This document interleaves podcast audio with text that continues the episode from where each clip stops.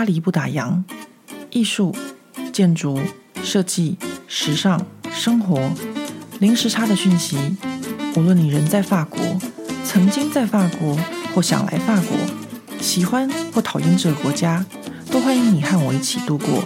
巴黎的战斗人生。欢迎收听《巴黎不打烊》，我是何桂玉。现在录音时间是2023年的7月21号巴黎时间的下午2点半。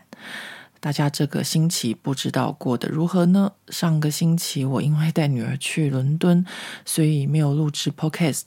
那也是因为这一次的这个伦敦行，让我想起了来跟大家聊聊这一集节目的主题。那在开始进入这个主题之前，那我先跟大家分享一下我这个星期做了什么事情。因为呢，这个星期我又开始重新就是练习骑脚踏车了。可能有些朋友会觉得骑脚踏车有什么难的，有什么需要练习的？其实呢，我不知道我有没有跟大家分享过，就是我其实是很晚才学会骑脚踏车的。因为我小的时候就在台北市中心长大嘛，那在我大姐和我二姐那个年代，因为他们两个大我10岁，一个大我7岁，所以他们那个年代啊，台北市的这个国父纪念馆里面是可以骑脚踏车的，所以呢，有很多的小孩子就在国父纪念馆里面学会骑脚踏车。但是到我小时候啊，国父纪念馆就禁止骑脚踏车了，所以我就一直不会骑脚踏车。然后到我国中的时候，我忘记是国一还是国二吧，然后呢，有一次就跟我母亲回她那个就是在我很爱讲就是台中县大甲镇日南这个地方的这个娘家。然后呢，我母亲每次就是一回她的娘家，就跟她的姐妹们叽里呱啦叽里呱啦，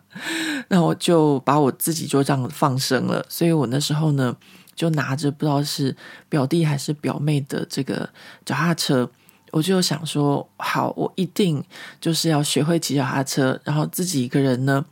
就花一整个下午的时间在那个日南国中的操场上学会了骑脚踏车。所以我学会骑脚踏车是很晚的，然后后来回到台北之后，真的也就没有机会骑脚踏车。所以呢，我的这个骑脚踏车的技术其实不是非常的好。我后来在柏林工作的时候，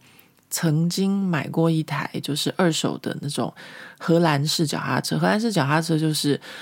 前面刹车，然后呢就是脚踩的方式刹车，然后是坐挺挺的那种，就是很高的脚踏车。那时候呢就是一小段的这个骑脚踏车的这个人生记录吧，应该这样讲。所以我其实就是骑车技术很差。然后几年前我就突然间就是想要锻炼身体，就想说我想要参加这个铁人三项里面的法文叫做 XS 这样子的一个项目，因为听起来感觉上就是我应该是可以完成的。我记得游泳好像就是只有要游个500公尺吧，还是我也忘记，反正就是很少，还是150公尺，我忘记，就是一个我可以完成的这个长度。然后骑这个脚踏车也是一样，慢跑也是一样，反正就是台湾俗称的小铁人，就是给小朋友参加的。那我那时候有这个目标，我就买了一台自行车要练车。那时候买车的过程，我有在这个巴黎不打烊的脸书专页上面跟大家分享，因为真的是简单的说呢，就叫做自取其辱吧。就是我不是很会骑脚踏车，然后我就去这个迪卡侬买自行车。那好险我是去迪卡侬，不是去那种脚踏车的专卖店，不然的话就是可能会被羞辱的更惨。那为什么呢？就是我什么都不懂，然后呢这个迪卡侬的店员其实人蛮好的，然后他就推荐我这个自行车，他就讲了很多。那我其实呢也不太懂，也就是听不太懂，因为法文的话就是 VTT 跟 VTC。 那我知道 VTC 就是台湾俗称的公路车，然后呢 VTT 呢也不是越野车，就是一般你平常就是在越野车跟这个公路车之间的这种，就是前面那个自行车的手柄是平的，是一直线的那一种，就是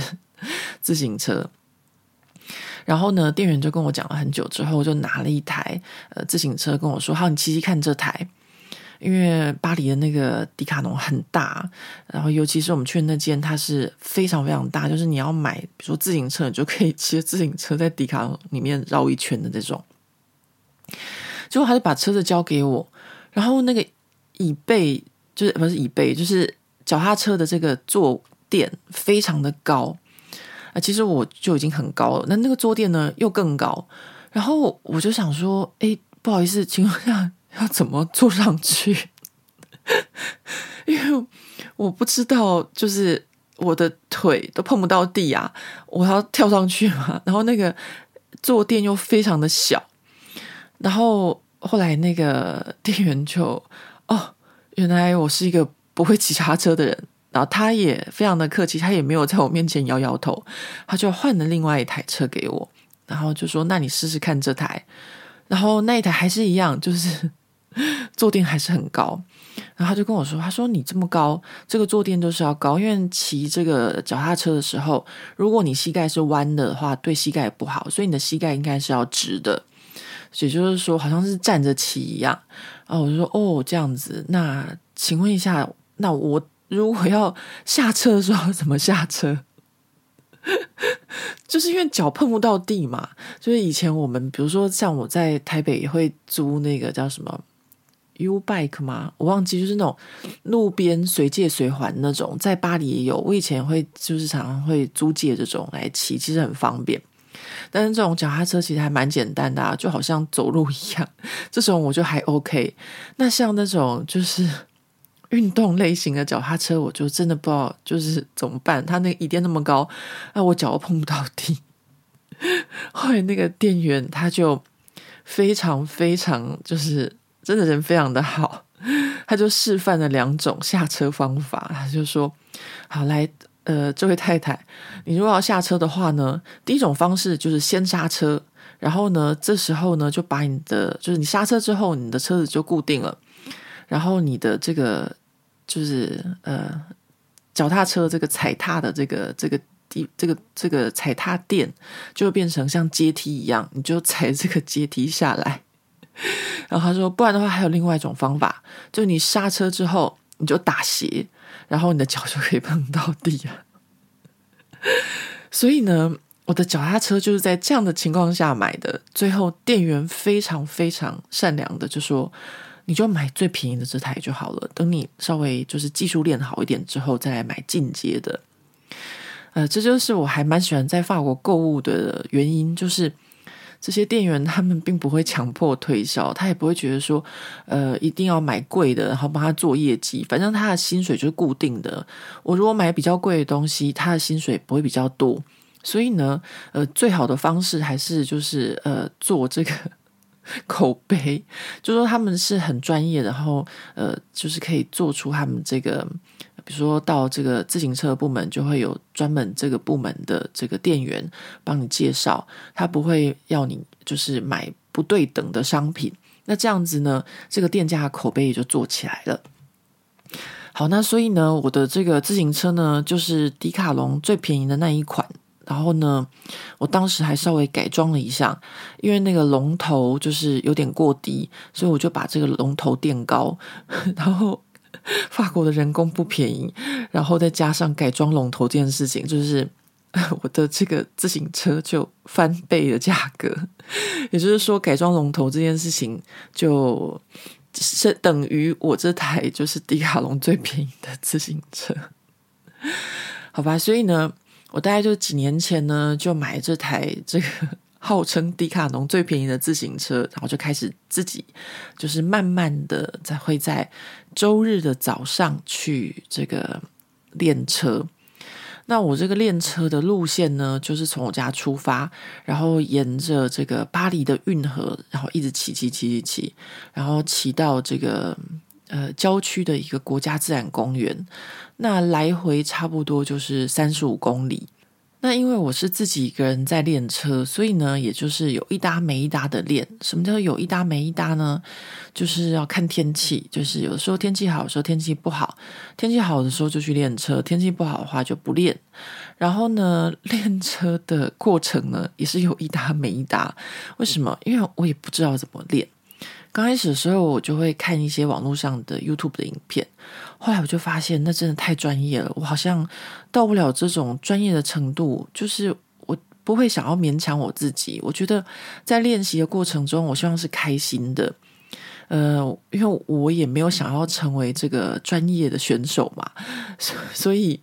就是慢慢来就好了。我常就是会有这种心态，所以我常跟大家讲说为什么我就是一个废妈，我女儿都会在后面 push 我，就是这个原因。如果是我女儿的话，她绝对是十分精进，然后每天就会定计划那种。那我的话就是啊，慢慢来，反正呢也没有人逼我，然后呢我练好了再去报名参加那个小铁人就好了。所以呢我的这个练车呢就是有一搭没一搭的在练。那我就这样子，就是礼拜天自己一个人骑出门，然后那时候我还会就是早上骑车的时候还会耳朵里面顺便听一下这个法国的广播电台的节目。就是很像是不能说是专业的练车，就是可能就是练习骑脚踏车，但是呢也没有在练速度啊，也没有在练肌肉，就是很开心的这个出门踏青，好像就是骑得很愉快这样。但是呢这个骑得很愉快，因为我也没有在看我的速度，所以呢35公里我大概可以骑3个小时。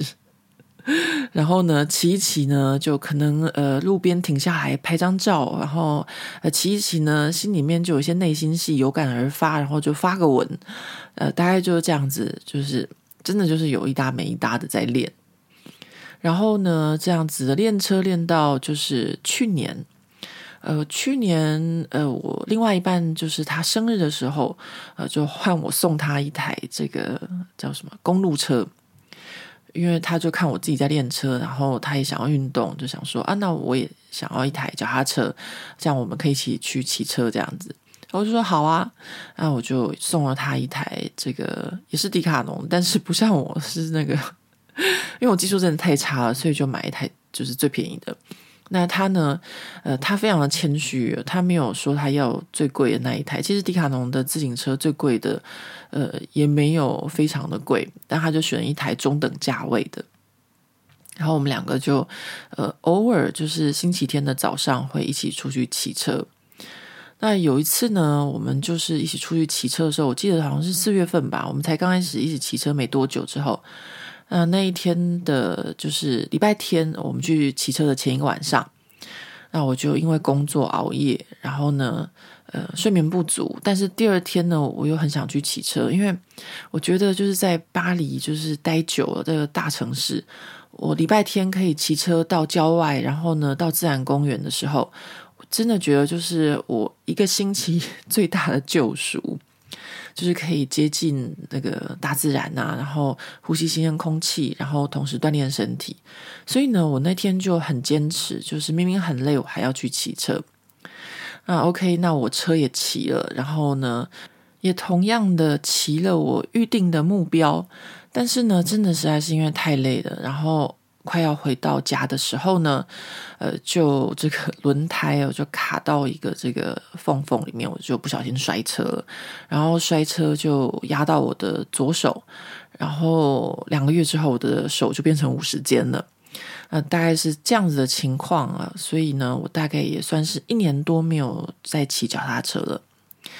所以现在我的50肩在去年10月份回台湾，运气很好，遇到气功师傅帮我治好 80%， 然后呢这个按摩师傅帮我治好这个到 90%， 然后回来巴黎我自己保养，然后定期去按摩，我现在的手臂已经恢复到几乎应该可以说 98% 了吧。虽然有的时候可能还没有办法像就是另外一只手一样就是那么畅行无阻，但是呢真的就是比如说我在健身房，我现在也开始在训练我就是这个50肩这只手的这个肌肉了。所以我就开始骑脚踏车。当然我还有一个很大的计划，这是8月份的计划，然后现在会不会可以顺利执行还不晓得，但是呢如果可以顺利执行的话，我一定会先在这个 podcast 跟大家分享，然后之后在这个巴黎不打烊的脸书专页跟大家分享。那我这边就先卖一个关子啊，反正呢我这个星期呢就是这样子，就是每天呢都在这个屁股开花的状态下因为其实第一天哦去练车的时候是星期一，那时候刚从伦敦回来。那因为一个星期在南法参加婚礼，然后一个星期在伦敦，虽然中间呢我偶尔还是会偷一点时间就是早上去慢跑，可是呢运动量实在是不是很足哦，所以呢星期一去骑车的时候啊，真的是非常非常的累，然后应该说是非常的没力吧。然后呢我想说没关系，反正第一天嘛我又开始了。大家你看，就是我的性格大概就是这样子，我不会勉强我自己，尤其是关于身体的部分。我就想说第一天嘛我就骑个时速15就好啦，然后呢先慢慢的恢复我的这个习惯，然后呢和我的体力，然后再慢慢的进步。哪知道此时从我后面就传来一个声音说，你可不可以脚踩快一点啊，这个声音就是我另一半。那当然以我的个性，当然就是马上转头过去对他大吼了一顿。哎，我大吼的原因就是因为我在伦敦，然后又参加婚礼，这2周运动量比较低，然后呢身体肌肉都还没有恢复啊，才不过开工第一天你就这样子催促我。然后第二呢，就是我天生就是一个不喜欢速度的人，我天生就是一个很慢的人，你干嘛要逼我，大概就是这样子啊。所以呢星期一的时候呢就骑的这个时速是50啊，我今天的星期五我已经时速在骑到20了，所以我呢还蛮开心的啊。我觉得哎，为什么我到了这个40多岁的时候，我的人生才开始这样子被逼呢？平常要被女儿逼，现在骑个脚踏车都要被我另外一半逼。不过他是还好啦，因为礼拜一我这个河东狮吼之后，他就不太敢说话那当然我自己也是比较就是要面子的，所以我也不好意思就是骑得太慢。我现在只要骑太慢的时候，就会想到他说，你的脚就不能骑快一点吗？好，关于脚骑快这件事情，我不知道大家就是我想大家都有骑脚踏车的经验。各位在骑脚踏车的时候，你们骑脚踏车的时候会踩很快吗？我发现我真的不喜欢踩很快耶，就是我宁可就是换挡到那种要很用力踩的那一档，我也不想要踩踏的很快然后很轻松，就是我就是一个不喜欢速度不喜欢动的很快的人所以我就是真的没有办法骑快啊。好吧，我不知道我下个礼拜再继续练会到什么样子，但是我还是希望自己会有点改变，有一点进步。我在大学的时候读过这个法国作者巴斯格的一本书，他就讲到说关于进步这件事情，什么是进步？他学的就是如果没有改变呢，就是一直维持现状就不是进步，因为他没有定义进步是什么，他只有定义什么不是进步。所以大学的时候我读到这句话呢，就给我很大的影响，就是我希望我的人生都是一直有变化的，一直就是在改变。反正呢如果没有改变就是没有进步，那我还不如就是常常做一些变化。好，我废话讲了这么多，如果在慢跑或者在煮饭的各位朋友们，现在已经过了19分钟了，但是呢我还在继续废话另外一件事情。我废话另外一件事情就是今天早上我就是骑脚车回来之后，我早上本来骑脚车之前呢，就出发之前已经发了一篇文章，结果呢骑脚车回来之后真的实在太累了，就是坐在沙发上面滑一下手机，就看到台湾的这个又是网红之乱，就是住在法国的网红妈妈批评其他的网红妈妈，好像不只有网红妈妈，也有其他的网红，那其中又刚好有一个法国网红是我有在follow的，那当然我觉得这种事情哦，就是现在这个有怎么讲，就是有很多这些社群媒体啊，这是会是一个我们常常会遇到的现象，所以我觉得这种网红之间的互吵应该也是见怪不怪，所以我也觉得没有什么。但是我觉得很好笑的一件事情啊，当然这边也是我要跟巴黎不打烊的各位朋友们分享的一件事情，就是我之前呢自己刚开始写巴黎不打烊的时候也有遇到过类似这样的事情。那我写的时候呢，就有其他的也是写巴黎的写法国或是巴黎的这些粉专的一些作者就会到我这边来留言，那我当然就很开心啊，跟他们互动啊，偶尔还会私讯啊，虽然没有时间约出来就是吃饭或者喝咖啡，但是呢我就是很真心的把对方当朋友。结果呢有一次我就收到一个朋友的私讯，那个朋友是我现实人生中的认识的一个朋友，他就跟我说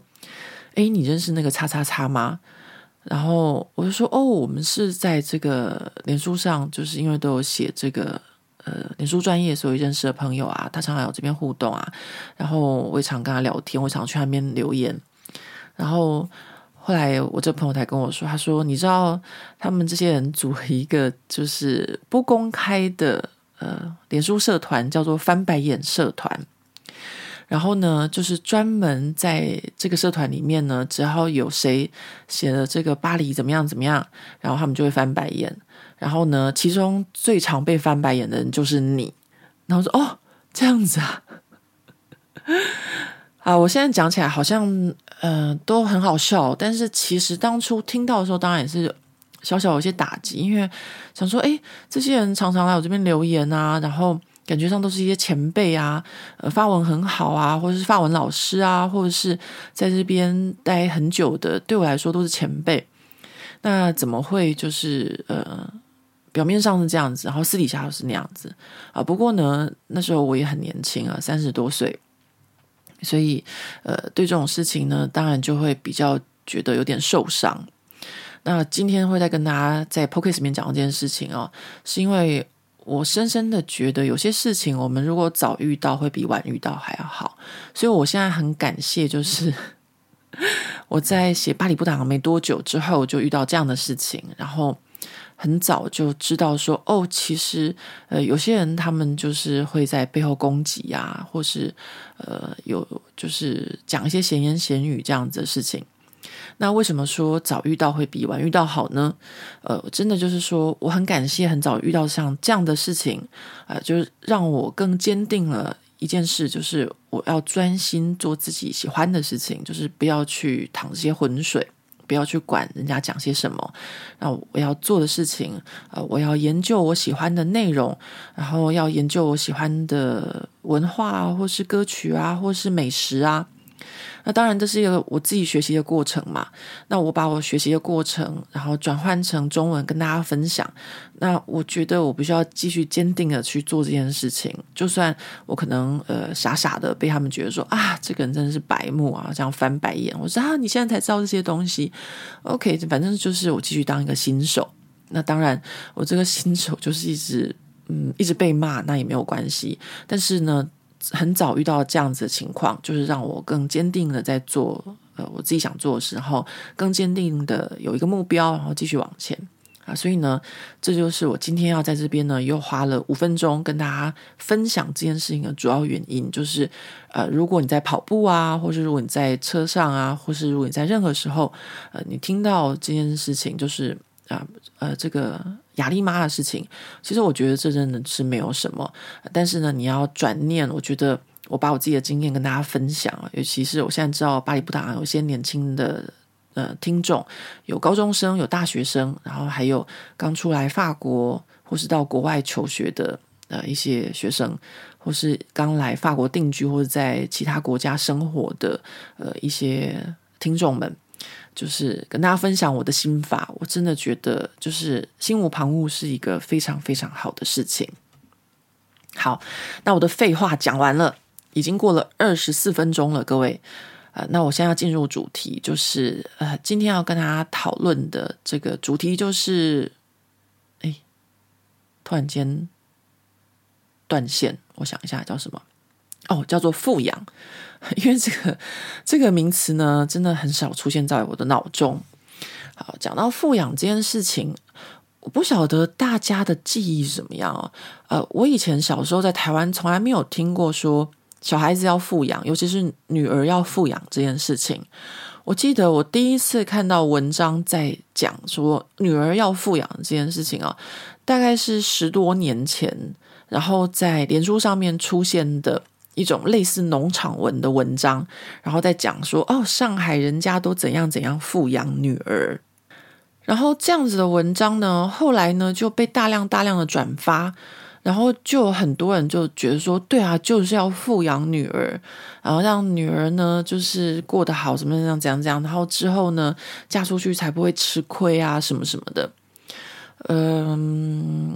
我一直觉得这个观念有一点奇怪。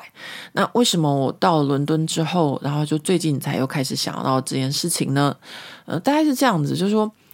我会带女儿去伦敦玩，我们这趟母女行就是我有朋友他带他的儿子到伦敦去参加一个足球营，他们是从台湾到伦敦。那他带他儿子去伦敦参加足球营，所以就是说他儿子会有一段时间呢就会去住在这个足球营里面啊，所以他就自己一个人。所以呢我才想到说带我女儿去找这个朋友。那当然还有一件事情就是说，哦，我女儿她就是申请上一个很不错的高中，然后我想要奖励她一下。那当然还有另外一个原因是因为我们上一次就带我女儿去伦敦，也是我女儿第一次去伦敦的时候，我其实呢是帮她报名了一个就是英语学校，让她去学英文的。那时候呢我们就两老各自带了笔电，她早上去上课，我们就在学校附近的这个咖啡馆，就在咖啡馆里面用笔电工作。然后呢中午接她放学，午餐完之后也不是念书，就是去逛博物馆、美术馆。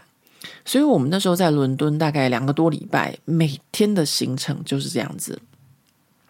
女儿早上去上课，然后下午呢我们就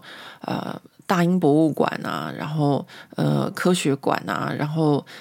国家肖像馆、国家艺廊，反正每一个博物馆或是美术馆至少都去2次，把他们的常态展就是全部看光。而且每一个博物馆、美术馆进去都非常的久，然后还有包含一些东伦敦的艺廊啊什么的，就是一直这样子。到那时候我女儿呢非常的不高兴，因为她那时候已经就是我记得好像是小6吧，已经到一个小少女的年纪了，她也会想要逛街一下啊，但是呢她都没有办法。但是我那时候有稍微一个下午吧，因为我跟我的大学同学我们相约碰面，然后大学同学带我小小逛一下。但是呢基本上真的是那一次的行程，我们真的就是逛博物馆、美术馆逛到吐这样。说真的，我其实呢是非常喜欢就是博物馆跟美术馆的人。那我以前在法国念书的时候呢，也常常就是会买一张机票就去看威尼斯双年展，然后去看这个卡塞尔的文件展，然后去看什么什么展，就是专门为了看展而做一个小旅行。但是呢就是整2个多礼拜的人生都只有工作和看展，其实真的也蛮累的。那和我另外一半的旅行就是这个样子，就是说我们已经在一起15年了，那跟他的旅行呢，不管是去哪里都是就是博物馆、美术馆，然后不然的话呢就是公园、花园，还有菜市场。那当然我是大人我可以这样，但是小孩子可能就有点困难。那像我女儿她小的时候呢我觉得她大概是我不知道该怎么说很多人都会觉得她还蛮可怜的，就是一个很可怜的小孩子。为什么呢？因为她去过东京却没有去过东京的迪士尼，然后她去过上海没有去过上海迪士尼，她去过香港也没有去过香港迪士尼，然后她住在巴黎呢却一直到很晚了，就是年纪稍微有一点了之后，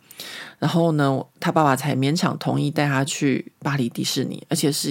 一路臭脸相伴。而且还一直就是碎碎念啊，然后一直骂啊，然后所有的小孩子都希望在迪士尼里面穿的公主装，然后我们撑到最后一刻，我真的忍不住给我女儿买一个公主装，然后她一换上就被她爸一直骂，反正呢就是一个迪士尼的梦魇，然后让我们就是再也不想去迪士尼就对了。好，所以呢我女儿她上一次去伦敦之行的经验大概也就是跟迪士尼差不多，就是一个非常恐怖的早上学英文，下午去这个博物馆美术馆，然后一直到有一天她真的受不了，她跟她爸爸说可不可以不要再去了，于是她爸爸带她去动物园啊，也没有带她去逛街，没有任何的什么商业行为，就是呢非常的教育，非常的健康这样。那这一次呢他真的长大了，所以呢跟我这个废妈不良妈坏教育的妈妈，不良示范的妈妈所以我们就可以规划一个母女就是伦敦行。那我们出发前呢就约好了，就是我们早上看博物馆美术馆，然后下午逛街，就这样子轻轻松松的。那我女儿呢她从小就是会跟我之间哦，就是不是跟她父亲呢，是跟我我们之间有一个就是默契，或者说我们之间都会有一个合约。那这个合约呢说好了之后呢，两个人就会去执行。不过后来因为她青春期了嘛，然后很叛逆，就常常会跟我吵架，然后有时候我就会怄气，然后就会不执行那个合约。所以这是在出发前她就跟我说，她说妈妈如果我们早上去看了这个博物馆，然后中午我们吵了架，但是你下午还是要跟我去逛街，因为这个是我们俩之间的这个约定。然后我就说好，然后我就回他说，我说那如果我们逛完街，然后那天晚上吵架你隔天早上还是必须要跟我去看博物馆。然后他就说好。所以呢我们这一次的伦敦行就非常的愉快，因为我们先前就已经讲好了，就是呢博物馆要看，街要逛，然后谁都不可以就是耍赖。那大概就是这样子，我们就去了伦敦。然后呢我就上网找就是几个伦敦非看不可的展览。那因为上一次我们去伦敦的时候，把所有的常态馆都不是常态馆，就是常态展都已经看完了，所以我们去大英博物馆就不用看这么久这么多的这些常态展的展品。我们就挑了两个，没有挑啊，就是他们现有的两个主题展，我们就去看这主题展。然后去国家艺廊也是一样，然后去国家肖像艺廊也是一样。反正呢就是真的要感谢他老爸之前做的业绩，他把业绩都做完了，所以呢这一次我只需要就是稍加冲刺一下就好。好，那为什么在伦敦的时候会想到这个就是富养的这些问题呢？就是有一天我们在伦敦的早上啊，就是从我们住的地方走出来的时候，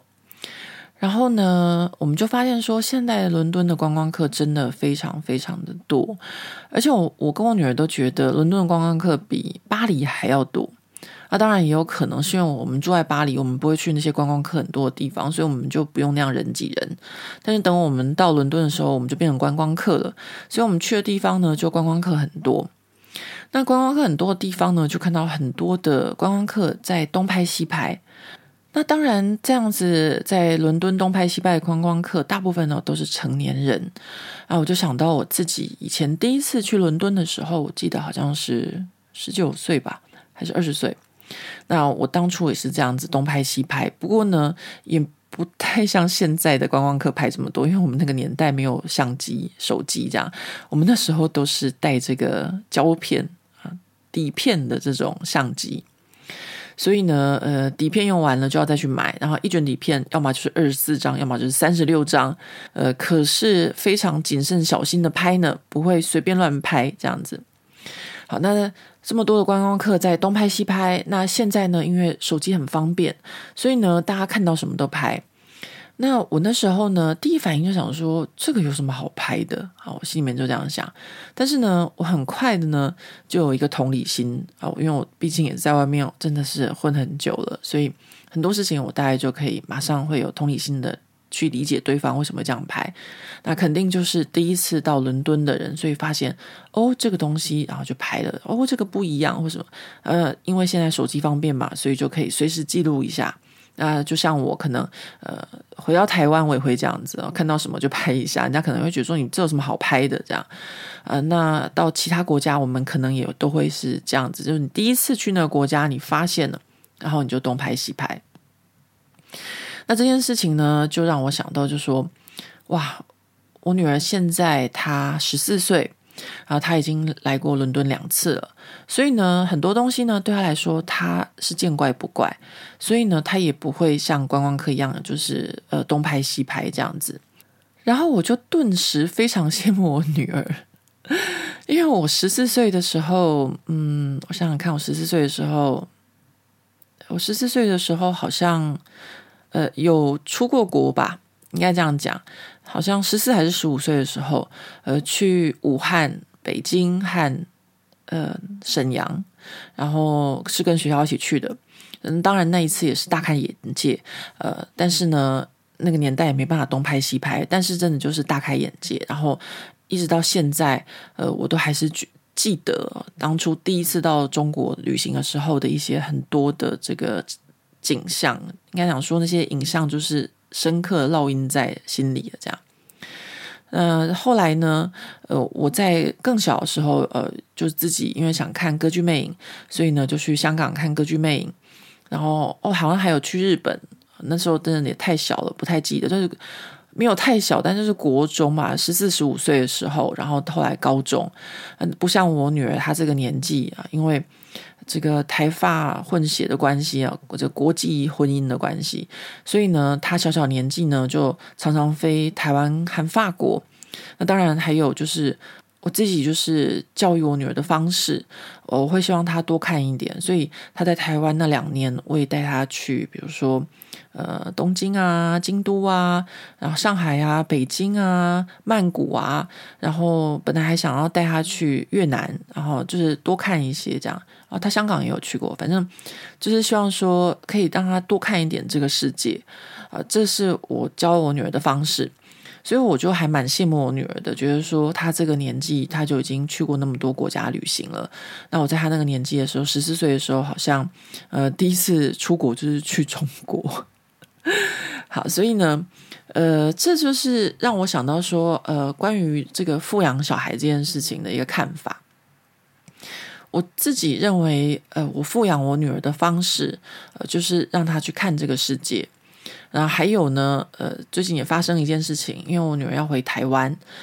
她自己一个人回去，那我想说她回去1个月的时间，我就拜托了一个朋友看看她的上班的地方需不需要工读生，因为我觉得她1个月的时间在台湾她可以学一点什么，但是她现在已经叛逆期了嘛，那我跟她讲什么她都不要所以呢我就问她说那你要不要去打工，她说好我要赚钱。那我就拜托我这个朋友，就是让我女儿去她上班的地方打工嘛。那当然我会就是请这个朋友帮忙也不是没有原因的，因为她工作地方的条件和环境是非常好，也是非常有名的一个环境。所以呢我就是真的是千拜托万拜托这样，就是说其实打工的时间也不用长，然后1个礼拜可能就是1天也好，2天也好或什么，就是让她有一点社会经验。那当然我女儿她也愿意所以呢最后就安排了就是1个礼拜会有2天的下午让她去打工这样子那她的打工也不用真的做什么就可能就是当个柜台小妹，当介先生之类的或是跑跑腿啊、影印啊什么的。那确定之后我就把这件事情就传讯息跟我台湾的大姐，跟她说因为我不在台湾嘛，所以到时候都是我母亲跟我大姐负责照顾我女儿。我大姐马上就反应很大，就跟我说她说你女儿才回来台湾1个月，我都已经想好带她去哪边玩，带她去吃什么，然后带她去哪边逛街，然后带她去做什么了，有必要去打工，有必要去赚那个钱吗？她就反应非常的大。然后后来我跟我母亲讲我母亲反应也是一样，就是说他才怀一个月，我那么久没有看到他了啊！大家都知道长辈又非常疼孙子，所以我后来就是看到他们两个的反应啊，就是也更让我想要讨论一下关于这个富养这件事情。就是说富养真的就是孩子什么事情都不用做，家事不用做，垃圾不用倒，然后呢放假的时候就出国去玩，然后不用尽一点的责任，不用有任何一点的负担，然后呢就是快快乐乐的逛街吃饭旅行度假嘛。那如果这就是富养的话，那我可能就是在穷养我的女儿，因为呢她回台湾时间那么短，她还要去打工。好，那后来反正我就是跟我母亲还有跟我大姐解释啊，我说我希望我女儿回台湾哦，不是在那边废废的，就是我知道台湾天气很热，但是呢她如果回台湾，她就必须要学着在台湾生活，她要知道什么是工作，然后他要就是知道怎么样搭捷运搭公车，然后去完成他想要打工的这件事情。我觉得这才是一个认识台湾和认识人生和认识生活的一个方式。那当然说穿了就是我这个巴黎地方妈妈绝对不能只有巴黎地方妈妈，我还再加上一个女王风，绝对呢让孩子去打工还是有其中一个很重要的原因的，就是呢让他知道什么是工作。那让他知道什么是工作的过程中，这份工作我刚刚跟大家讲过，就是说我朋友工作的地方是一个很不错的，他说知名企业嘛，可以这样讲。反正呢就是让他的人生履历上面可以有一个这样子漂亮的履历，让他看过这样子的环境会有什么样子的工作，大家是怎么工作的，就是也是看世界的一种方式吧，大概是这样子。那后来我就有跟我母亲解释，我说像我们在法国这些女王蜂，为什么刚刚讲女王蜂，就是这些女王蜂的妈妈呢，在孩子们就是国三要实习的时候，大家真的就是使尽全力互相介绍，然后找各种人脉，就是希望孩子可以看到一个很不错的工作的环境，让他的人生对未来有一些投射。这大概就是我们要说富养孩子的方式嘛，我们穷养孩子的方式，就是说我们不是要给他很多的鱼，而是要教他怎么样去钓鱼，然后让他知道说哪边找得到鱼，就是说让他的未来他的人生是可以靠自己的。那他的靠自己，其实父母当然是有在铺路，帮他们找到一些不错的实习，让他们有更多的机会看到不同的环境，更多的世界。所以呢我不好意思说这个叫做穷养，因为带孩子出国去旅行或是有一些人脉的关系，我相信这都还是叫做富养。只是这个富养它是在物质上面的富养还是在精神上面的富养，我觉得在巴黎的这些女王蜂和这些法国的父母们大部分都是选择后者，就是让孩子呢可以越早独立越好。所以在我女儿她确认可以上那所很不错的高中之后，那我大概呢这个废妈这个不良妈妈也就是放心了。为什么呢？我这边呢要跟大家分享，就是我女儿她不就是确认上这所学校之后，没过2天，然后有一天我晚上我回家的时候，就看到家里面的餐桌上一大叠的书，那个书真的是多的夸张。然后我就问我另外一半说那是什么东西，然后他就跟我说是女儿确认要上那所高中之后，然后呢就拉着她去书店买的，就说她这个暑假要看完的书。然后让我觉得最不可思议的是，2年多前的暑假我给她买了一本莎士比亚的《哈姆雷特》。那《哈姆雷特》其实不是很厚，但是呢我家少女看了2年就是看不完。最后呢她就跟我讲，她觉得他很不喜欢看剧本，就是剧本体的文学他真的就是不喜欢，他比较喜欢小说或者是散文之类的。所以呢我后来也就没有勉强他。但是呢他这么厚一叠书里面，竟然至少有5本剧本哦，各位妈妈，我当时看到眼泪都快要掉下来了。我女儿总算开始读剧本了，而且其中也有莎士比亚。好，那我特别就是整理出来她买了些什么书跟大家分享我想应该会有很多朋友会好奇说她的书单是什么。那我这边呢就按照不同的类型跟大家分享。首先让我最惊艳的最震惊的就是剧本类的。剧本类的他买了一本谁的剧本呢？他买了一本法国剧作家哈辛的剧本 Britannicus。 Britannicus 这本剧本呢，我想台湾应该是没有翻译，但是因为是我很有兴趣的主题所以呢我有跟女儿讲说到时候她读完请她借我。那既然台湾没有翻译，我就要跟大家分享一下说 Britannicus 这个剧作是在讲什么。Britannicus 呢，他是在讲这个古罗马时候有一个古罗马的叫什么国王，叫古罗马国王吗？好吧，反正就是克劳德。克劳德呢，他在他的妻子梅萨琳死了之后呢，就娶了另外一位妻子叫做阿克宾。那他跟梅萨琳其实有一个儿子，那个儿子呢就是这个剧作的主题，这个名字叫做 Britannicus。 但是呢克劳德死后呢，却是他后来续弦的妻子阿基宾的儿子尼禄登上这个王座。那尼禄登上这个王座之后呢后来没多久这个 Britannicus 就死了，所以呢历史上很多人就怀疑说是尼禄他杀了 Britannicus。 那哈辛的这个剧本呢就是在这样子的背景下面写的这个 Britannicus 还有尼禄还有 Britannicus 的情人的故事所以呢是不是感觉就很好看，所以我就很想要读这一本。我就跟女儿说你读完之后 Britannicus 这个剧作借我。好，但是呢女儿一样花了很久的时间前进的速度异常的慢，旁边他都已经看了不知道多少本小说了，这本始终看不完，还是他故意不见妈妈我也不晓得但是他就觉得说好，同样的他还有买这个莫里埃的剧本，他就觉得莫里埃好看多了，那当然好不好？但是因为莫里埃他就是有一点这个沙文主义所以我知道之后呢我就没有那么喜欢莫里埃了那在他的剧作里面呢有一本让我最吃惊的是他买的等待果陀等待果陀是我高三时候读的一个这个剧本，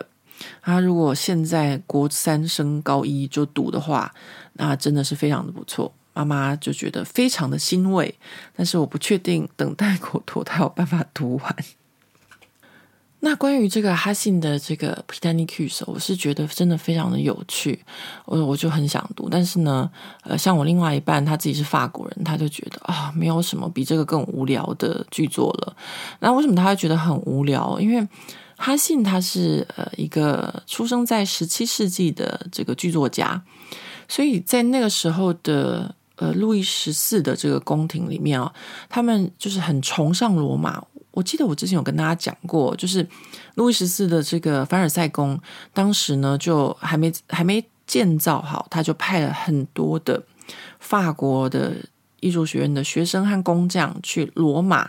然后呢大量的抄袭拷贝各种古罗马的雕塑古希腊的雕塑，然后运回这个法国所以到现在呢在罗马都还有这个法国文化部的一个据点那其实是从这个17世纪开始的。所以你在17世纪的时候哈辛就写了像这样子的一个就是怎么说呢我不知道中文要怎么翻呢，如果在法文的话就是 Neo-Antique， 就是一种就是仿古的一种剧作，所以呢对他来说他就会觉得很无聊，但是对我来说我觉得其实就是一个还蛮有趣的一个主题为什么？因为 Britannicus 当初是怎么死的在历史上面呢就是历史学家大家都不确定，但是呢剧作家把它编成一出剧，我是觉得还蛮有趣的。好，那接下来女儿其他的这些书我想大家应该很多都有听过，但是不见得有读过。比如说像巴尔扎克的小说啊，或是雨果的小说啊。那雨果他就买了这个93年这一本小说，93年是在讲1793年的事情，也就是1789法国大革命之后的事情哦。好，那他其他还有买比如说莫泊桑的小说啊，比如说像脂肪球，这些都是一些经典。然后呢，让我很惊讶又唯一生气的就是左拉的妇女乐园。其实他小学6年级看还是国一的时候，我就推荐他读左拉的妇女乐园，因为我觉得这本书是一个很容易读的一个小说啊，对法国小孩来说啊，但是呢他就死不读。好吧，现在知道自己要上好学校才开始读，OK， 反正小孩子你要逼他是不可能的，当然他们要自愿，他们要自动自发，那就是另外一件事了。所以小说类他就买了也不少，大概就是这些作家，都是这些经典的作家。那另外一个也让妈妈感到非常惊讶，就是他买了一些诗集啊，这些诗集大部分都是法国的诗集，这些古诗哦，就是他们一些比较经典的一些诗作啊。那我实在是也是一样，因为我女儿就是一个这个就是比较理科脑的女生啊，所以呢，这个剧本跟诗集都不是她非常非常喜欢的，尤其是剧本，诗集我觉得应该还好，所以她大概就买了这些书，然后希望她自己就是这个暑假可以看完啊。那大概就是这样子吧，我就觉得说。好啦，他现在已经靠自己的力量，然后呢升上了一个很不错的高中，那我也就轻松，我也可以放手了。而且这么多年来，就是妈妈没有一直喂鱼给他吃，而是教他自己去钓鱼，自己去找鱼。所以呢，我相信我女儿她的未来绝对会发展的比我还要好，我可以不用担心她了，我自己这样觉得啦，就是。我现在真的就是在这边呢跟大家分享，我现在女儿到了高中哦，我就觉得法国的这个应该不止法国吧，我相信很多欧美国家的教育方式都是这样子，就是会让孩子越早独立越好。那父母呢其实就之后就很轻松了，也不是说我们要偷懒还是怎么样，而是他会有他自己的人生。那我就想到前阵子在网络在 FB 上面一个台湾的社群还是台湾的专业，他就分享了一个台湾小孩和欧美小孩这个教育方式的不同，然后他就用阶段性的表格，他就画比如说台湾小孩的部分，他就画说学龄前就是在学习准备如何考试，小学就是在学习准备考试，然后中学学习准备考试，大学学习准备考试，然后大学毕业之后就要开始应用你所有的一技之长，然后呢准备交往结婚步入婚姻之类这样子啊，我忘记了，好像差不多意思。然后他后来另外一部分就是欧美的小孩学龄前啊，就写说就是要教孩子如何自理，这我觉得他这样子讲真的很准，因为我女儿的幼稚园学龄前都在学着怎么样帮自己穿衣服，怎么样自己吃饭，怎么样让自己独立。然后那个表格上面就写说，到了小学欧美就是发展孩子多元的兴趣我想想好像也是我女儿小学的时候她真的做过超多的尝试，我真的累她了，我有跟大家分享嘛光是回台湾的时候她就去云门舞集跳舞，去南洋跳舞，然后呢学钢琴，学小提琴，学直排轮，然后还有攀岩，然后反正一堆有的没有，还有学校参与什么机器人，然后桌球什么都尝试。然后呢回来法国之后他就西洋剑，然后什么极限运动的那个什么叫什么滑板，然后呢平常的就是还骑了2年的马，然后又什么滑雪就已经滑好几年了，然后后来呢又无心插柳柳成荫去打了排球，然后现在就打了1年多的排球。反正呢就是小学就是尽量尝试这样。然后在那表格里面呢，有写说到了中学，中学的时候呢，就是要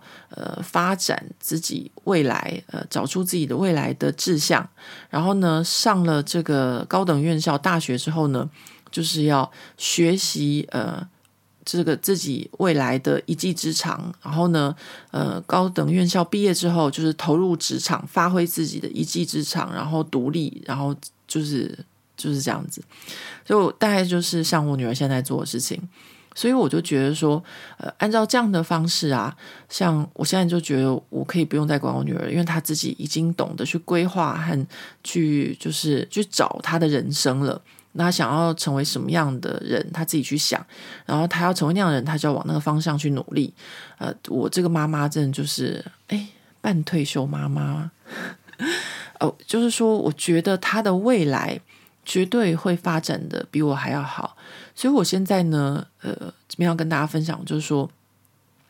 早一辈的这个台湾的父母啊，都会希望说可以就是多留一些遗产啊，或多留一些钱啊给自己的孩子。像我自己的父亲呢，当初就是这样子想。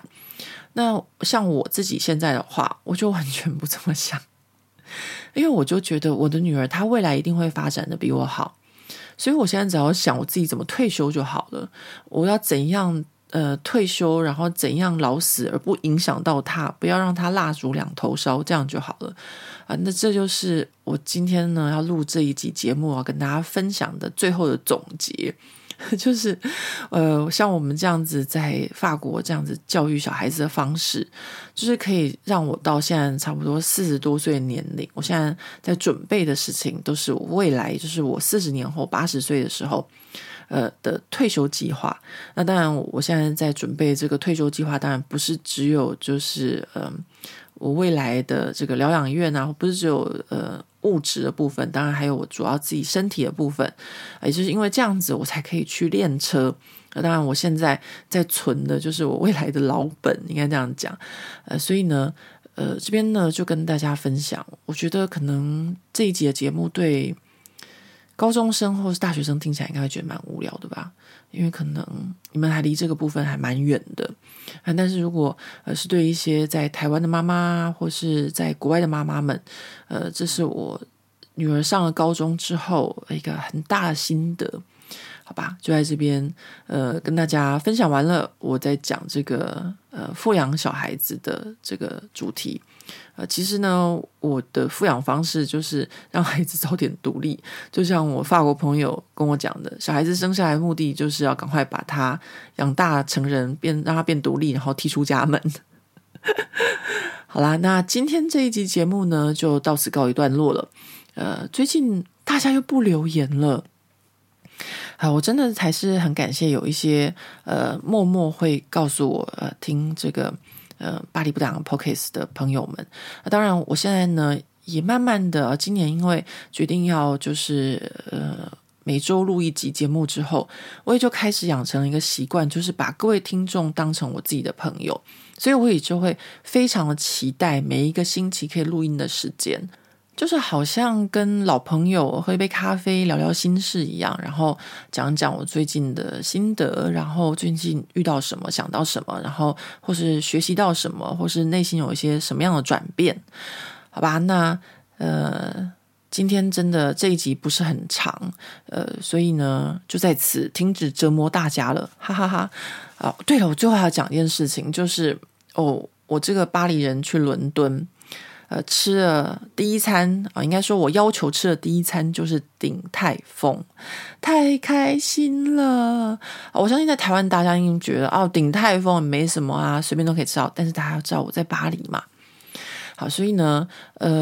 巴黎去伦敦吃鼎泰丰，对，我一直很想去伦敦吃鼎泰丰，因为我非常喜欢吃鼎泰丰，我从小就是吃鼎泰丰长大的。那到伦敦吃鼎泰丰，很多人就会说，那你觉得伦敦鼎泰丰好吃吗？好，那我要跟大家讲，就是呢我在伦敦可以吃到这样子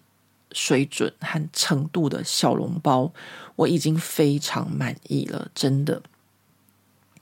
这个就是你如果硬要我说的话呢，大概就是跟上海鼎泰丰的程度差不多吧，就是你不要把它跟那个台湾的鼎泰丰相比，但是呢就是可以维持到那样子的程度真的是不容易。因为我之前有在巴黎吃一些小笼包甚至是巴黎唯一的一星中餐馆香宫他们也有小笼包，但是真的跟鼎泰丰是不同的境界。鼎泰丰光是那个皮就已经剩了，那个剩就是像那个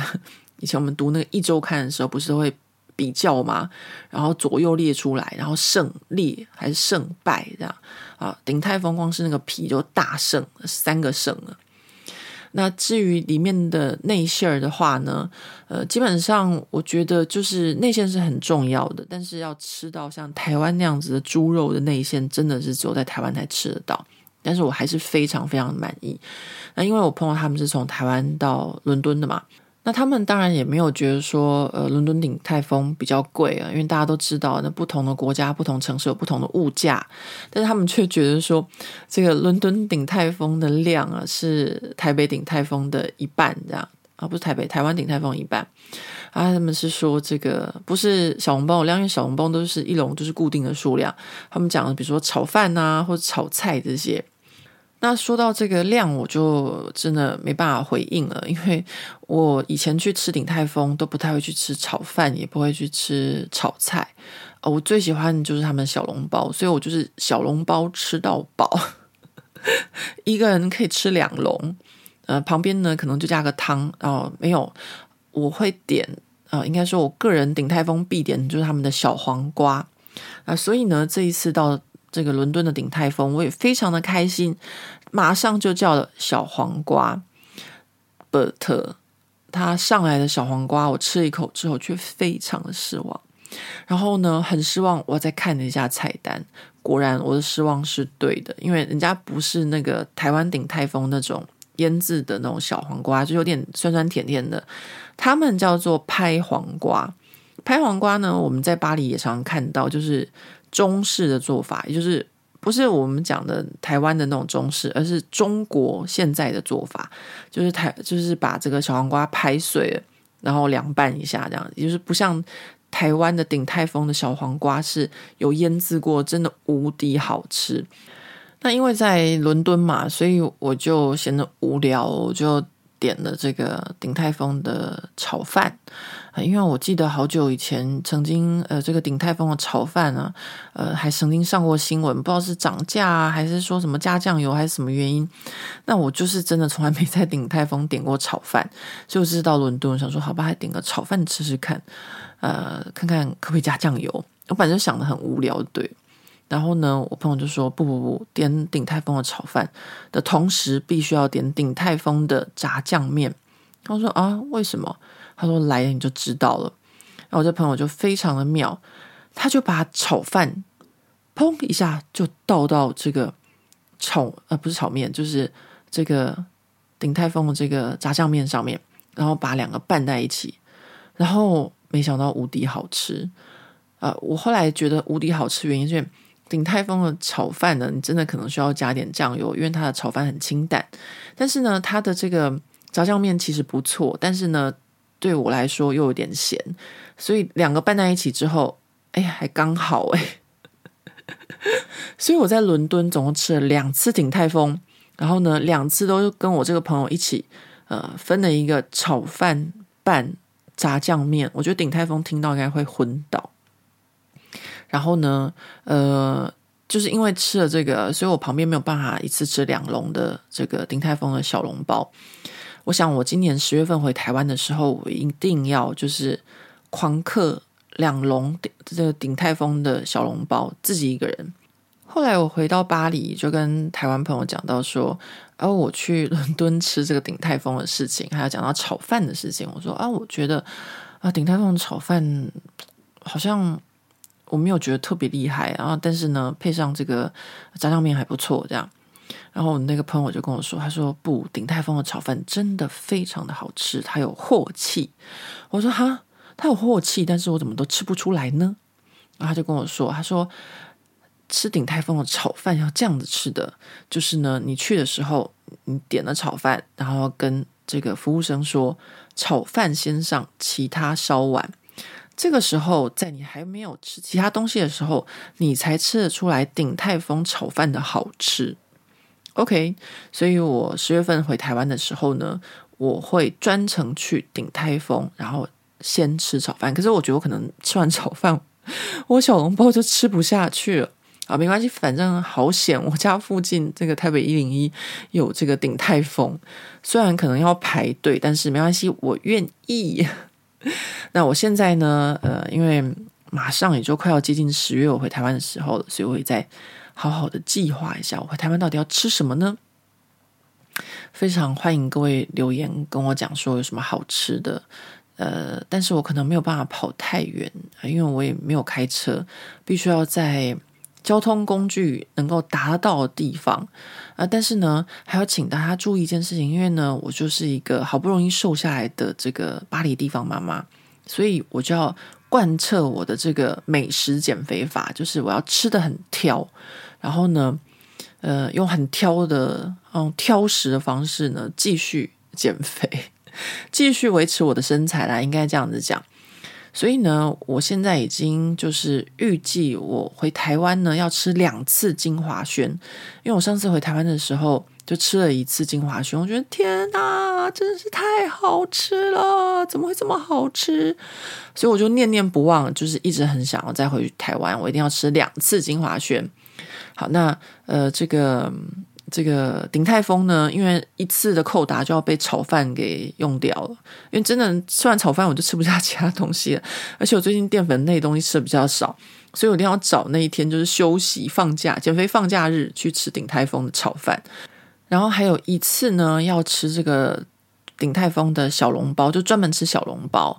然后呢还有1次呢我要去吃这个山海楼的台菜，我一直很喜欢吃山海楼，我也不知道为什么，就是我不知道就是很合我的口味吧，但是呢山海楼就是要人多才能够点，但是呢愿意跟我一起就是吃那么多的朋友也很难约，因为我回台湾的时候大家都忙着工作啊，所以呢也是不容易约。好吧，那每次要大家留言给我，大家都不好好认真留言，那我想今天请大家留言给我，推荐我有什么好吃的，我想这件事情应该会比较多人愿意留言吧。好啦，那今天呢已经讲了1个小时又6分钟了，讲到后面吃的这个废话时间就稍微短一点，反正吃的部分呢我之后会再继续跟大家分享，就是 Podcast 的部分跟大家分享晚上吃什么，然后一点我这个懒妇的法国家常菜的这个食谱，用讲的大家就可以学会的这种食谱。好吧，那我们就下回见咯，拜拜。